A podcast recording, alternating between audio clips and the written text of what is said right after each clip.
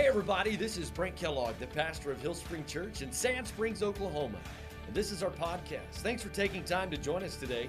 Our prayer is that this would inspire you, build your faith, and help you take the next step in Christ. Enjoy the message. Jesus this morning. You guys glad you came to church today? Well, the good news is the fast ends this week. Can I get an amen? A little too much excitement there. That's my daughter. So, uh, yeah, it, it, so 21 day fast, that 21st day, 21st day is, uh, is on Wednesday. So, do with Wednesday what you want. Like Jesus was crucified on a Friday, but then he rose on Sunday. So, you got Friday, Saturday, Sunday, and we say he was, you know, in the tomb for three days. In Jewish culture, it's the, like if it's any part of the day, the whole day counts. So I think if the sun's up when you get up and like, you know, 7:30 and you you do with that what you want to. Amen, everybody? Pray for me tomorrow. Actually, I have a, a kind of exciting opportunity I personally am looking forward to. A chance to speak to the Rogers County Association of uh, Baptist Pastors, and they're probably not going to know what to do with a guy like me. So I'm going to go and I'm going to preach last week's message on demons. but I'm going to change the word to deacon so they know how to relate. I heard his story and I'm going to share it with them, but um, hope they get a kick out of it. But you're my lab rats this morning, so I'll judge by your reaction kind of how this goes. So there was, it's actually a true story. There were two pastors back in the day. Harold Ockenga was the pastor of Park Street Church in Boston, Massachusetts, and Donald Grey Barnhouse was the pastor of 10th Presbyterian Church in Philadelphia, both big, more high church traditional churches.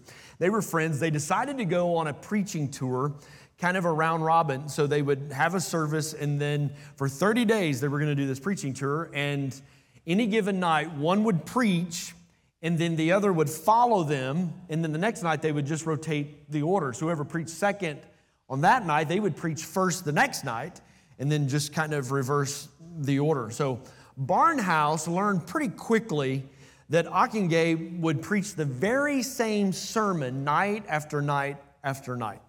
Well, Barnhouse was preaching a different sermon every night. So after a few nights of that, Barnhouse did some kind of quick math and he realized that on the last night, he would be preaching first. So to be a little bit ornery, he memorized his companion's sermon word for word, point for point, transition for transition, illustrations, all that. So the night came and Harold gets up and he preaches Barnhouse's sermon flawlessly. He sat down, no grin, no smirk, nothing, wondering if Barnhouse would be ready in season and out of season, right? Barnhouse flawlessly preached a brand new sermon, like just without skipping a beat. At the end of the evening, after all the handshakes were given and all the thank yous had been expressed, two friends, they were walking out the center aisle of the church together, and Ockenga smirked a little bit and he said, Boy, they sure seem to enjoy your sermon that I preached tonight. Barnhouse said, uh, Yeah, they enjoyed it when I preached it here about a month ago, too. okay, I'll tell that tomorrow. That's fine. Um, was doing the math the other day. Next month, February, actually, we'll commemorate, some celebrate, some mourn. You can kind of choose your words wisely. That I joined the staff at what was then Cornerstone Church in a part time capacity in February of 2003. And yes, I was 15 years old. That's very important. You need to understand that. So, I'm so incredible for the leaders that have served this church, both on staff and, and elders down through the years. And it's always been my desire to always honor those who paid the price for what we enjoy today. With the likes of Larry and Donna Moore, many of you have heard the story that Larry and Donna were the founding elders, founding folks of this church. And I love, love, love, love to hear those stories of those first days and Donna used to lead worship, and she would actually make a cassette and put like two or three songs. And yes, it had the artist's voice on it. And then they would just use that cassette to sing three or four songs as a part of their worship service. One of the things that they incorporated early on in the bylaws, I did not write these, the current Board of Elders did not, they've just always been in my history with the church, was this practice and principle for our pastoral staff of a sabbatical. Our bylaws provide care for our pastoral team. So if a pastor has stayed long enough to last seven years, our bylaws ask that they take a sabbatical. It's not a vacation, it's not disciplinary, it's not a leave of absence, it's a time of rest, recouping, and re energizing. I think, and I may be, some of you longtime folks could remind me, but I think I was the first pastor to actually stay long enough to qualify for a sabbatical. I, I might, Greg might have taken one. I don't recall. Do you remember he didn't? So, so I did that several years ago. And um, Pastor Matt has actually hit his 11th year as full time staff here at uh, Hill Spring Church. Yeah. So, seven, eight, nine, ten. Yeah, so I've been fighting with him for several years about uh, needing to take a sabbatical. Let's just say he fought the law and the law won. It just took me about four years to get there, right? So let me be clear. Uh, Pastor Matt's sabbatical is not disciplinary in any way, shape, form, or fashion. Probably should be in some regard, you know what I'm saying? But uh, this is more reward for faithfulness and also uh, rest. It's not a leave of absence, it's not a vacation. Part of what he'll be doing over that is time to just connect. But at the very end of, of his 30 day sabbatical, he and Matt Cassie have just some fun stuff to do. Um, but tomorrow morning, they're actually getting on a plane. We're sending them to a place that's created for this. They're going to spend some significant time there. And um, so here's what I'm going to ask let's protect this process for them, okay? Because Pastor Matt, we know he's the go to guy for a lot of organizations. And predominantly around here, he's a go to guy. The problem is, Mr. Go to is going to be gone. Okay? So, Matt and Cassie have built a phenomenal student ministry with amazing youth leaders. And, and those youth leaders are still here. They're here for your students. They're prepared. I've met with them. I mean, like ministry is going to go on as normal, okay? And I, am going to ask you from a pastoral perspective don't get your feelings hurt if Pastor Matt doesn't text back or call back or, or even email back or respond, there are parts of his sabbatical that he actually will not have his cell phone. Okay? That was my call and my doing. He got in the floor in the fetal position and sucked his thumb when I told him there'd be parts that he wouldn't have his. But if you need something, uh, our incredible entire staff is here. Pastor Joe is going to be doing all of Matt. No, that's not real. um, most of our students are already connected in small groups and they already know who that point person is. So if you need something with your student, if you, if you can't get hold of them, you can send an email to NextGen at Hillspring that's designed specifically for our kids and youth ministry. And so the appropriate people will get that. Um, call the office, get a hold of me, Pastor Will, Pastor John. But like teamwork makes the dream work. But here's my request of you don't be hurt. Because I know, well, it's, it's, it's just me, yes. But there's just a lot of it's just me's. And so he's not ignoring you. He's doing actually what we have asked of him and what our elder board has asked of him and laid hands on him and prayed for him and Cassie and commissioned him. He's healing so that he can lead better and serve better from a rested heart. Amen, everybody? If you would, open up your Bible this morning to the Gospel of Mark. We're going to move in today to the second chapter. I'm really glad after that whole demon conversation last week that you came back and so, Mark chapter 2, we're just going to begin at the beginning of that chapter, verse 1. It says, When Jesus returned to Capernaum several days later, the news spread quickly that he was back home.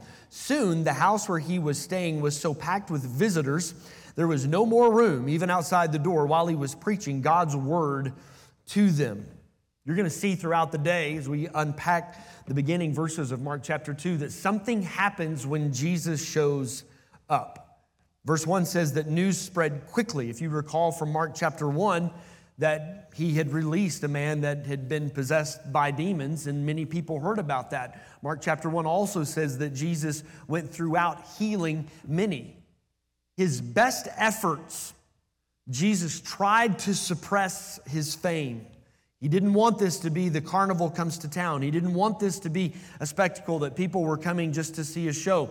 And in spite of his best efforts, word spread. If they didn't see Jesus the first time he was in Capernaum, now he's back, and for sure they want to get a glimpse of him and what he might do this time. And it says the house that he was staying in was packed. People were even outside, had their heads poked through the windows, through the doors. The concept that Mark is after in the telling of this story is there was no more room. No more room.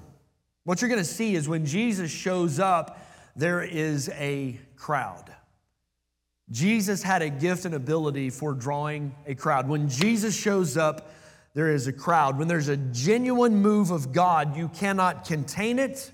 Where there is a place where you can experience God's true, peaceful, genuine presence, where that can be experienced. You can't manufacture that. You can't make that happen. And I'm going to be honest with you, you can't contain it. I don't know if you've ever been in the room where the Spirit of God, He's there already. Like God is omnipresent with us. The Bible says, wherever I go, to the highest highs or lowest lows, His presence is with me. But sometimes you are in a room and the Spirit of God just shifts and you feel it and you experience it. And when that happens, you cannot manufacture a move of God. Now, you can manufacture momentum. But you can't manufacture a revival. You can't manufacture a move of God. To create momentum, you just spend a little money, you build a little thing, you advertise a little this, you remodel a little something, something there. But you cannot manufacture a move of God. So, what's the difference? What's the difference between some momentum and a true, genuine move of God? Momentum, yes, people will come, but when it's a move of God, people will change. When there's momentum, it's compelling.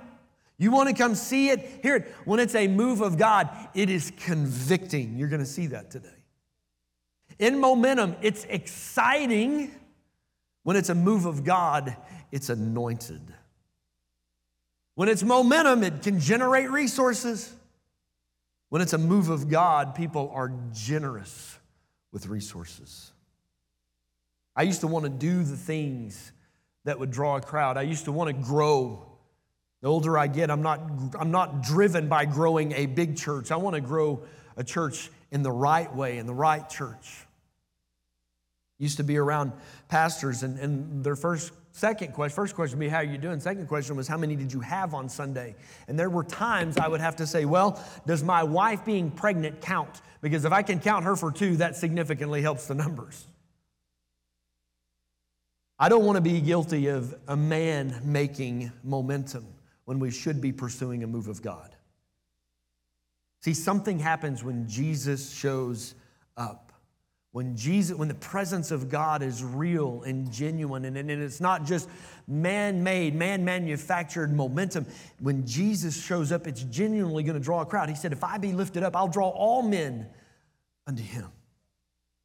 I want to live in that place of going deep and wide with Jesus. I want what Paul described in Philippians 3:10 that I may know him and know the power of him.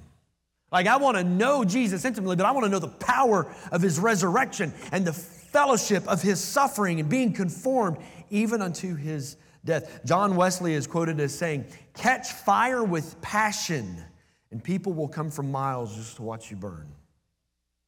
I pray that you and I be that place where Jesus shows up. And I pray we be the church that catches fire with a passion for Jesus, and people will come from miles just to watch it burn. Amen, everybody? Verse 3 says, Four men arrived carrying a paralyzed man on a mat. They couldn't bring him to Jesus because of the crowd, so they dug a hole through the roof right above his head so they lowered the man on his mat right down in front of Jesus. Seeing their faith, Jesus saw the paralyzed man, My child, your sins are forgiven. He didn't heal him, he went right to the more important issue about where he'd spend eternity. And he says, My child, your sins are forgiven. Now, that is one dinner party gone wrong, okay? There's something about, oops, I spilled something and your carpet needs to be cleaned. Something about trying to put the lampshade on your head and you break it, right? It's another thing for a guy to tear a hole in your roof. And Jesus performed a lot of miracles. He did a lot of good for people in need. But what's interesting about this miracle, it's unique. It wasn't until I was out of college, sitting in the pews at Claremore First Baptist Church, listening to Dr. Kevin Clarkson preach, before I ever noticed, before I ever heard or caught the word there in Mark chapter 2. As a young reader of the Bible, I did what many do. You capture the big picture of the story that Jesus miraculously healed a man that was lame and could not walk. That in his own right is compassionate and impressive enough. The details of the story, if you think about them long enough, it actually kind of warms your heart just a little bit. This paralyzed man had four people go to the concerted effort to bring him to Jesus. Now, maybe they were brothers, maybe they were neighbors, maybe they were cousins, maybe they were family, could have been just friends, could have been people that were tired of stepping over him. It could have been people that, like, oh, okay, enough, let's just go get you fixed. Mark's account tells us that four men carried a cripple man on a mat to see Jesus. And when they got there, on top of the difficulty of trying to carry him, it was now crowded. So I just envision clunky. Like, I don't know if that's a word, but that might be a good word to describe trying to carry this paralyzed man who can't help, and they're carrying him on a mat. Did they have to stop halfway and set him down so that they could rest? It just depends on how far the journey was. Did one of them at any point drop their corner? If I was on the team, that's a high probability that would have happened. These three verses, they read very effectively. Mark gives an adequate information. Mark goes into detail that four men were willing to carry a paralyzed man on the mat, but he leaves the struggle to our imagination. He leaves the clunkiness of getting them there to our own thoughts. But verse 5 gives a whole new insight into Jesus and what he sees. Mark chapter 2, verse 5 seeing their faith. Jesus said to the paralyzed man, My child, your sins are forgiven. There's that word there that had slipped my attention. Seeing their faith. It was not the condition of the crippled man. It was not to validate his teaching to the crowd that was gathered. It wasn't to impress anyone. It was not the begging words of anyone. It was the faith of his friends that moved the heart of Jesus. So when Jesus shows up, there's a crowd, but when Jesus shows up, there's also compassion. And in this story, there's two layers of compassion. If you're still with me, say amen. There's two layers of compassion that are captured in Mark's telling of this story. The obvious compassion comes from Jesus that he would heal the man. Those same words would be used throughout the gospel to describe moments with Jesus. Matthew 14, 14, and Jesus went forth and he saw a great multitude and he was moved with compassion. Matthew 9, 36, when he saw the multitudes, he was moved with compassion. Matthew uses that phrase. So does Mark 140 in the last chapter we just went through. A man with leprosy came and knelt in front of Jesus begging to be healed. If you're willing, you can heal me and make me clean, he said. Verse 41 moved with passion. Jesus reached out and touched an unclean man. I am willing.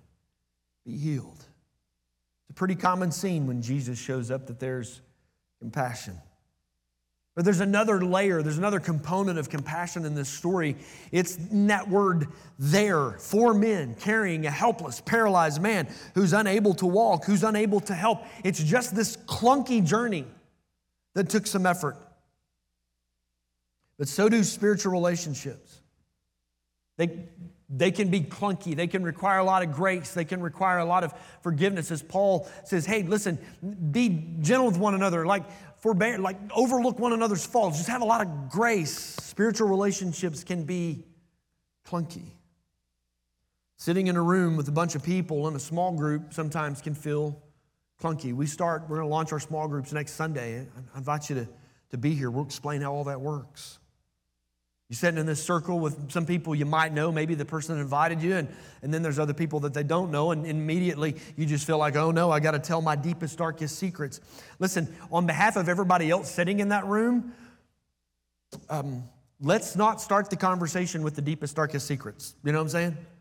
There might be a path eventually to get there in a smaller setting, maybe with someone you trust, but let's keep some of those deep, dark secrets, just keep those tucked away until an appropriate time, right? Let's start with names and pets and hobbies. Lie if you have to. But when you meet somebody for the first time, let's just not go to those deep, dark places, right? In the first week of small group, if someone starts to say, well, it all started in 1972 in a foxhole in Vietnam, just stop them. fake an episode of something. I don't know. We can get there in due season, but let's just start with names like, my name's Bruce. Hi, Bruce. You know what I'm saying? Right? So many times in the course of the younger people got that. Many times in the course of a semester of our small groups, there are times that someone may feel emotionally paralyzed because of grief or loss or heartbreak or uncertainty.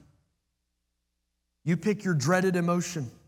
And Mark chapter 2, verse 5 is a beautiful example of what we are trying to accomplish through our ministries, through small groups their faith. Their faith. 1 John 1 9 says, If we confess our sins to Him, to God our Father, He is faithful and just to forgive us. Amen, everybody? I'm so glad we have a gracious, loving Father who forgives. You can't buy it, you can't earn it. It's His grace and mercy that's given to you.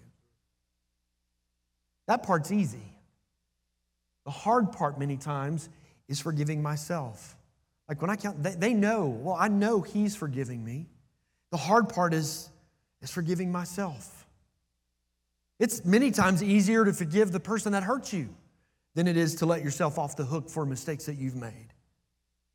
This is where the power of their faith, this is where the power of clunky relationships is so powerful. James 5:16, if you confess your sins to each other, we confess to Him to be forgiven, but we confess our sins one to another. Pray for each other so that you may be healed. Sure, sure that could be for the common cold or the coronavirus or whatever. But, but James is going after an emotional healing that the enemy uses those wounds of the past. The enemy uses those things that happened to you to try to derail you from the destiny that God's given to you. And James says, listen, God brings clunky spiritual relationships, their faith into your life. Bring somebody along on your journey. The devil wants to convince you you're the only one. And when you find the power of somebody else has been through something like this, somebody else struggles with these same temptations and thoughts, there is power in their faith. It's clunky, it's hard, but it's God's gift to us to help us emotionally heal. Be honest with you, there's a lot of people that have carried a corner of my mat. Well, Pastor Joey been around here for a long time. He's, he's carried a corner of my mat for me sometimes when I was uh, tired or stressed out or burned out. I couldn't carry it myself. Larry Moore, who started this church, know my wife since she was that big. There's been times he carried one of the corners of my mat. Our elders like Mike Poole, Brian Bell, Colby Hunt, Keith Wright, Devin Wilcox, Noel Peterson, man, they're carrying the mat of this church as they're spiritually guiding and leading us. People like Darren Searcy, Paul McKinnis, carrying the mat. And then there's the staff that I, I wouldn't want to do any of this without him. Pastor Matt's carried part of my mat for a long time. Pastor Will, Cassie, Pastor John, Tara, Pastor Kelly, Cassie. What an incredible team of people we have as a church carrying our mat. There's pastors in this community. We just prayed for one, Pastor Chuck at Harvest, an incredible friend. He and I have deep pastoral, intimate conversations. Rusty Gunn, Seth Swindoll, Luke Crane, Chad Stewart, just the amazing leaders, spiritual leaders that God has put in this community that we're here. That we, we had our Minister Alliance local church network meeting last Sunday out back in our next generation. I think 24 pastors and leaders showed up as we prayed for this community and we dreamed about what would it look like if the churches in this community rallied together to seek and save that which is lost. And then there's saints like Pam Jackson that's helped carry Matt a long time around here. And we don't say thank you enough, Pam, for what you do. Matt and Cassie, there's a room full of people that we're going to carry a mat for you for the next 30 days. In prayer and love, and we're holding your corners. Can we be real for a second?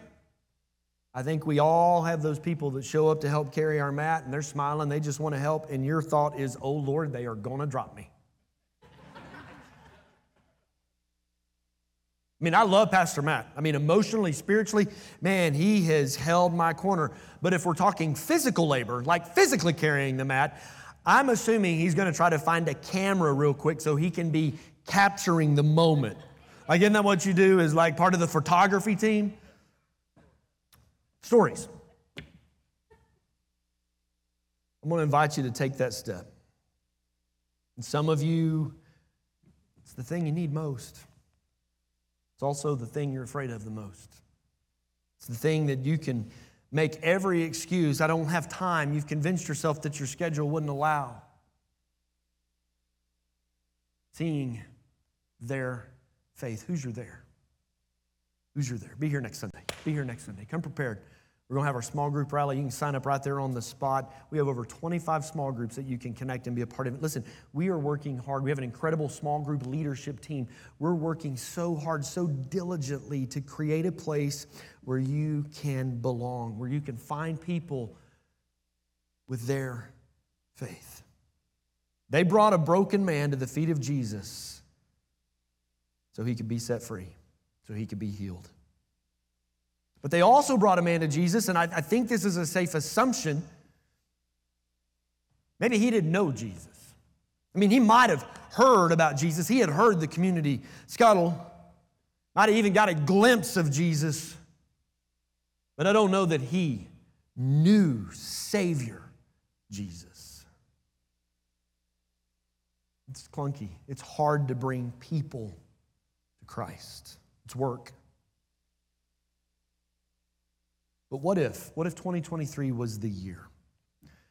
We kind of put the pandemic behind us, and what if we as a family caught fire, especially in this 21 days of prayer and fasting? Is what this is about. Is God that we might catch fire so that someone might get saved? What if this was the year so that people might come from miles around? What if, like Jesus, we were moved with compassion for the lost?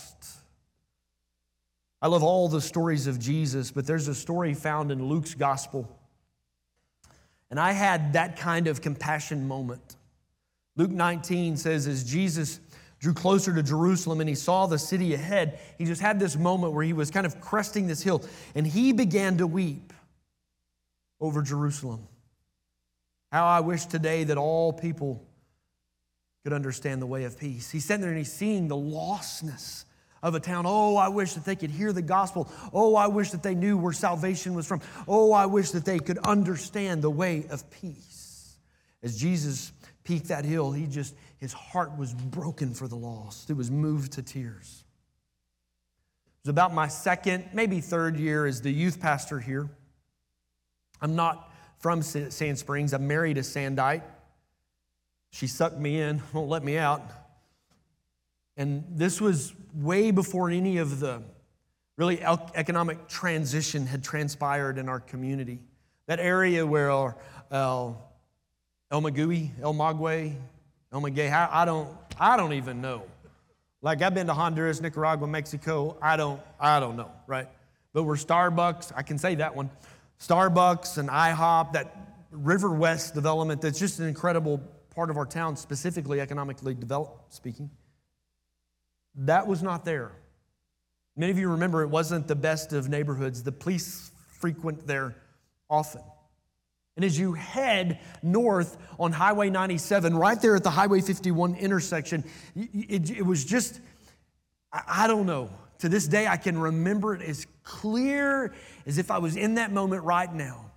And I'm stopped at that intersection and I can just see over Sand Springs. And I don't mean to make this weird, but I could just see the lostness. I could just see the darkness that almost seems like it hovered. And I, and I, I just related to Jesus in that moment as he saw Jerusalem and he wept. And in that moment, in my car, I literally, tears began to form in my eyes. I was broken. Like I, I, figured I would be here in Sand Springs for three to four years, and then, then I would probably move on to a church that had a, I don't know, a unique appreciation for people with redneck accents and told crazy Daisy, Oklahoma stories. You know what I'm saying? But it was at that moment that I knew that I was home. God broke my heart. I said, Lord, I'm here as long as you want me to be. Compassion for the lost, it looks different in so many ways. Back in the day, churches, churches used to do Monday night visitation and go door to door and, and, and knock on people's doors, and, and that people are just uncomfortable with that anymore. Dear friend of mine got on to be with the Lord, Ken Brassfield. I went on my first mission trip with Ken to Nicaragua, and he was an evangelist at the core. Ken made it a habit every day on his way home from work, and he would go on those Monday night visitations, but he would always stop on his way home and try to at least witness to one person. And his son Carl, at his dad's funeral, shared this story. Sometimes his dad would come home from those Monday night visitations where they would go knock on doors, and he'd say, Mama, can you go to the piano and can you play that song? There's just something about that name. And as the family would begin to sing, Jesus, Jesus, Carl said his daddy would just lift his hands, his big old tears would stream down his face, and he would give thanks for just one person that gave their heart to Jesus that day. For some of you, that just comes natural. Some of you, you're wired that way. Some of you, you worry about the lost. You think about the lost. Some of you can walk in a room and you can lead the lost, the found, the dogs, the cats, the rats. They all get saved and come to Jesus. Hallelujah. Some of us don't have that. God wired you that way. It's a gift. We talk about that in our growth track step two. Some of you, kind of like me, Paul says to 2 Timothy chapter 4 keep your head in all situations, Timothy. Endure hardship and do the work of an evangelist, fulfilling all the duties of your ministry. For some of us, it's, it's work. Even for you, Pastor, even for me. Bringing people, carrying people to the feet of Jesus, it's clunky. The corners get heavy, requires a lot of patience. What if this was the year we found that one? What if this was the year you were diligent in your prayer for that lost friend, that lost coworker, that lost face that you can see, and you moved it up on your priority in prayer. And we as a church were fasting and praying with you. What if this was the year that we as a church caught fire and the lost came from miles to see it burn? Because there was a move of God, not man made uh, motivation around here. Amen, everybody? Momentum was word I was trying to say there. Sorry about that. What if this was a year you start tearing open the roof and lower someone down? Now, let's, if you do decide to tear the roof, make sure I don't see it so I have deniability when the insurance company comes. All right? Like, I don't, I don't know how that hole got there. So, kind of thought that'd be funny. I don't know. Y'all know what deniability is? Big words? I don't know. Verse 6. Just about done. Some of the teachers of religious law who were sitting there, remember, Jesus said, Your sins are forgiven. This is the, this is the perfect Jesus story. It just is. What's he saying? This is blasphemy. Only God can forgive sins. And Jesus knew they were there. Why do you think he did it? Jesus knew immediately what they were thinking, so he asked them, Why, why do you question this in your hearts? Is it easier to say to the paralyzed man, Your sins are forgiven, or stand up, pick up your mat, and walk? So I will prove to you that the Son of Man, like their thought was only God can forgive sins. And what he's saying is, I'm fixing to prove to you I am divine. I am God. I have that right. I will prove to you that the Son of Man has the authority on earth to forgive sins. Then Jesus turned to the paralyzed man. He said, Stand up, pick up your mat, brother man, and go home. And the man gradually, no, no, no. The brother jumped up. Can I get an amen? He grabbed his mat. He walked out through the stunned onlookers. They were all amazed and they praised God, exclaiming, We've never seen anything like this before. Somebody ought to say amen again. That's the perfect Jesus story. It has it all. It has all the components of Jesus' stories. I mean, people were taught by Jesus himself. He was an amazing teacher.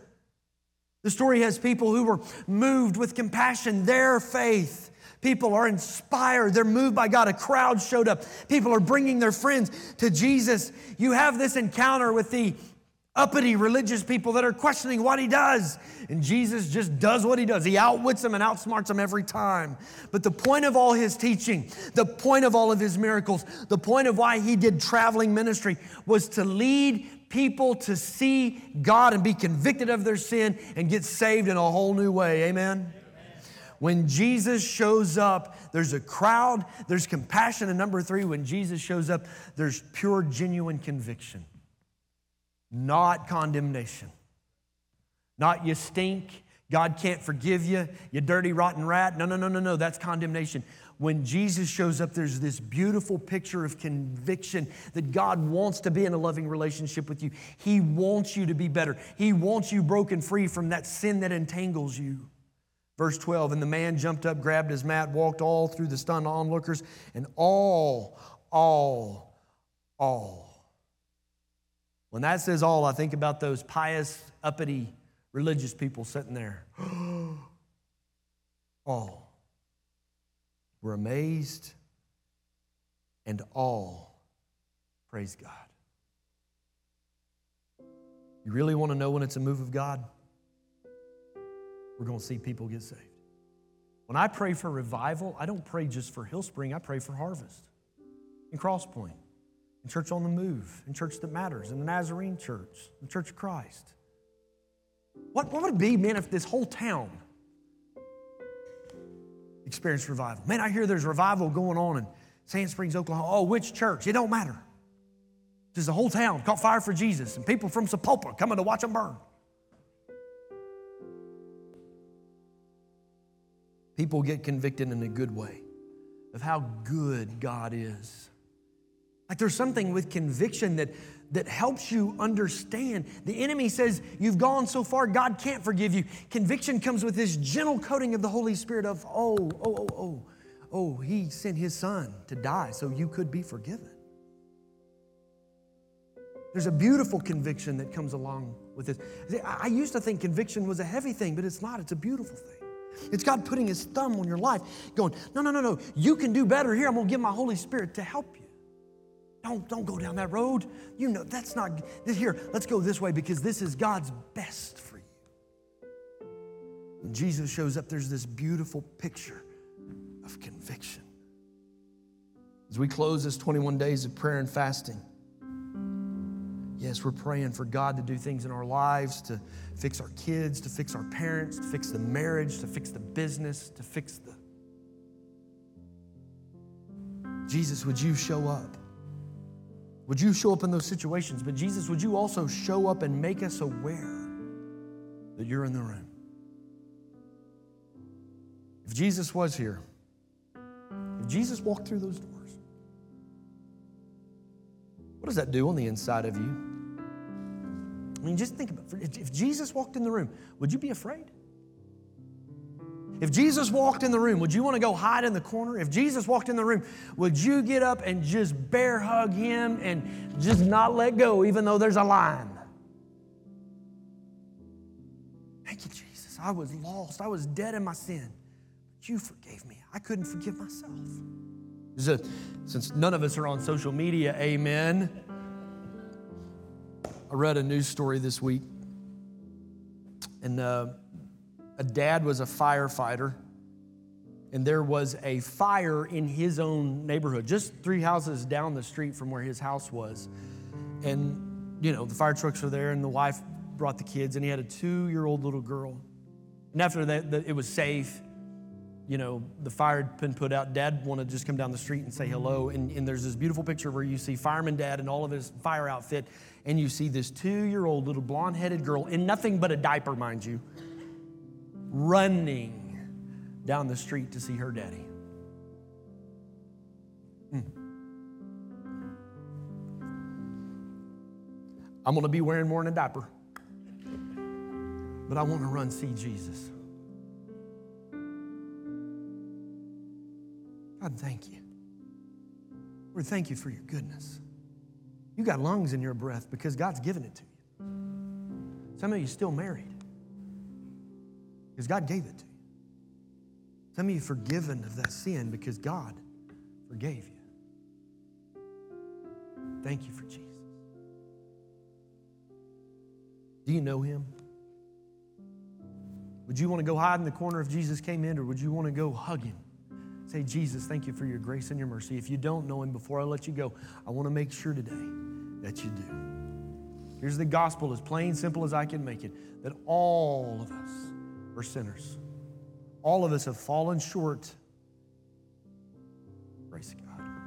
And while you and I were dead and stuck in that sin, God looked down and He sent His Son Jesus, and Jesus walked the face of the earth. He did miracles that we're studying, He taught.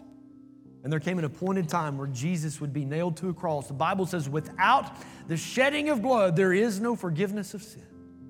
And when Jesus shed his blood, there was now a way for, for you to meet that standard. Bible says if you confess with your mouth that Jesus is Lord, if you'd believe in your heart, God raised him supernaturally, miraculous from the dead, making him divine, proving he really was the Son of God. If you would believe all that in your heart, then you will be saved. Have you ever done that? I want to lead you just in a simple prayer. It's not the words, it's not a chant, it's, it's not, say the words right? No, no, no, no, no. This prayer is the best way I know how for us to confess and believe.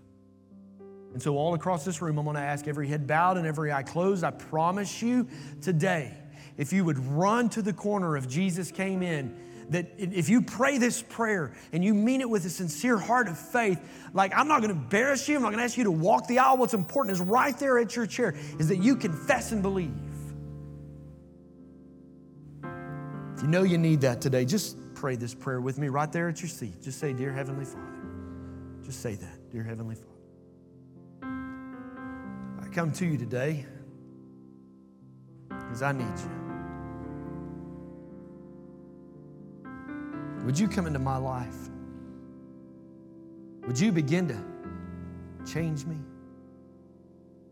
Make me a new person? I don't want that life anymore. I'm so sorry, Jesus. I'm asking you to forgive me. Today, Jesus, I completely surrender my whole life to you. Every head still bowed, every eye still closed.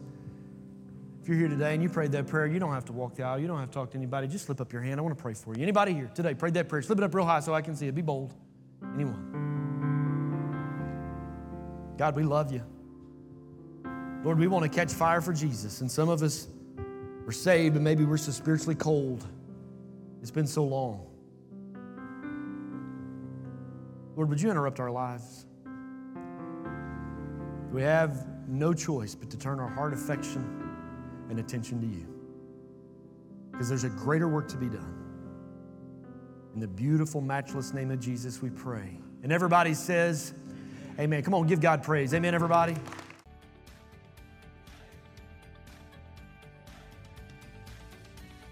I hope you enjoyed the podcast today. If you did, there's a couple of things I want to invite you to do.